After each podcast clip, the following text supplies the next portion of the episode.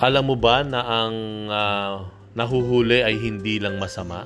Kahit yung mabuti, nahuhuli. Welcome to Father Jade Shares where I share some reflections for the daily gospel reading. Today is Thursday of the 17th week in the ordinary time. And our gospel is a gospel according to Matthew chapter 13 verses 47 to 53. Jesus said to the disciples, The kingdom of heaven is like a net thrown into the sea, which collects fish of every kind. When it is full, they haul it ashore and sit down to put what is good into buckets. What is bad, they throw away. Thus it will be at the end of the age. The angels will go out and separate the wicked from the righteous and throw them into the fiery furnace, where there will be wailing and grinding of teeth. Do you understand all these things? They answered, Yes. And he replied, Then every scribe who has been instructed in the kingdom of heaven is like the head of a household who brings from his storeroom both the new and the old. When Jesus finished these parables, he went away from there. Totoo yon. Ang nahuhuli ay hindi lang yung masama. Kahit yung mabubuti, nahuhuli din. We go, if we go to the gospel, the kingdom of heaven is compared to a net thrown into the sea that catches both the good fish and the bad fish. Pagpapatunay lamang po na lahat tayo mahuhuli ng Diyos. Time will come.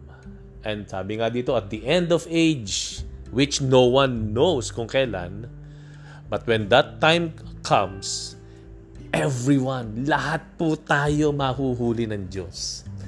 Walang makatatakas.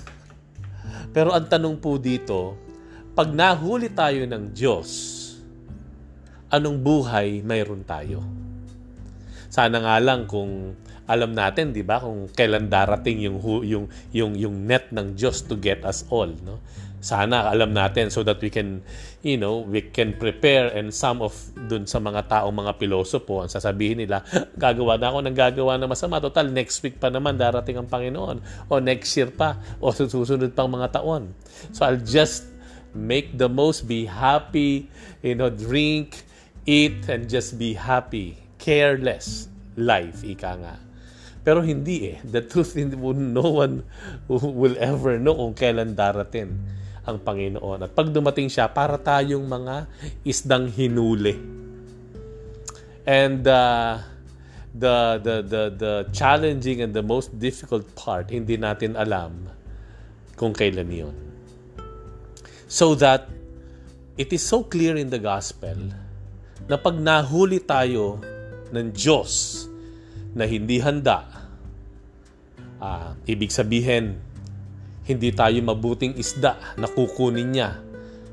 But we will be the bad fish na sinasabi sa gospel na itatapon na sumisimbolo ito sa mga tao na hindi naging mabuti sa buhay at itatapon na lamang into the fiery furnace where, where there will be grinding uh, of teeth, no? Wailing and grinding of teeth. Ito po ay uh, ginagamit po 'yan in the scriptures to uh, describe the sufferings in hell, no? Yung wailing uh, and grinding of teeth, no?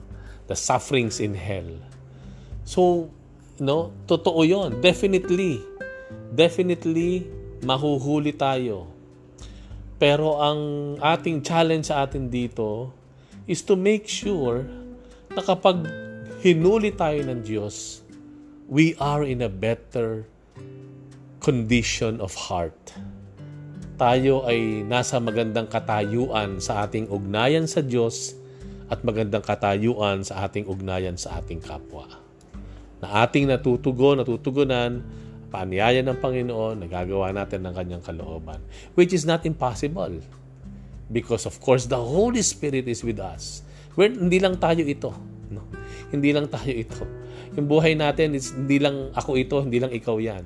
You have God with us, with every one of us, through His Holy Spirit. Kaya nga, hindi imposible na, na kapag hinuli tayo ng Diyos, hindi imposible na tayo ay may maganda ng katayuan, ang ating puso, may magandang kalagayan ng ating puso, ang ating kaluluwa.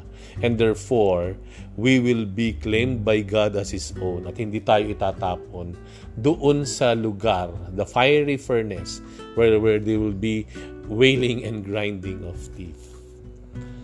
And so what is the challenge? The, the, the challenge remains the same. Okay? While it is 50% possible that we will be caught by the Lord, during a time na malayo tayo sa Kanya and we are being abusive of others, we are taking advantage of others, and we are so selfish, then we will face the consequences of our actions. At walang, you know, walang natatago sa Diyos. It will be God who will scrutinize us. We cannot have pretensions. We cannot lie. We cannot manipulate you know the the, the the the the sight of God we cannot manipulate the judgment of God. But uh, the good thing about it there is also another 50% chance that we will be caught by God mahuhuli tayo ng Diyos in a good condition of our hearts. Ibig sabihin po tayo ay nagsumikap at nagsusumikap pa rin na maging tuwid ang buhay at tayo ay tumutugon sa Diyos, nagmamahal sa Diyos, at nagmamahal sa ating kapwa. Kung ano man ang ating katayuan, kapag tayo hinuli, no one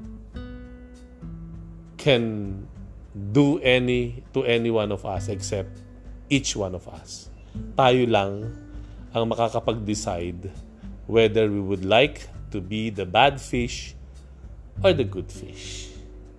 Tayo po ang uh, magde-decide through the fair judgment of God, through judgment of God, whether tayo ay mapupunta sa fiery furnace or to the kingdom of God. And we pray. Lord, uh, let us be always a part of you. Grant, O God, that we may live our lives constantly every day, trying our very best to live according to your word, loving you, loving and caring for others.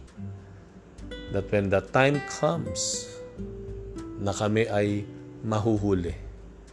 Mapapabilang kami sa mga mabubuti na iyong nahuli, na iyong aangkinin, na iyong kukunin patungo sa iyong kaharian. This we ask, Father, through Christ our Lord. Amen.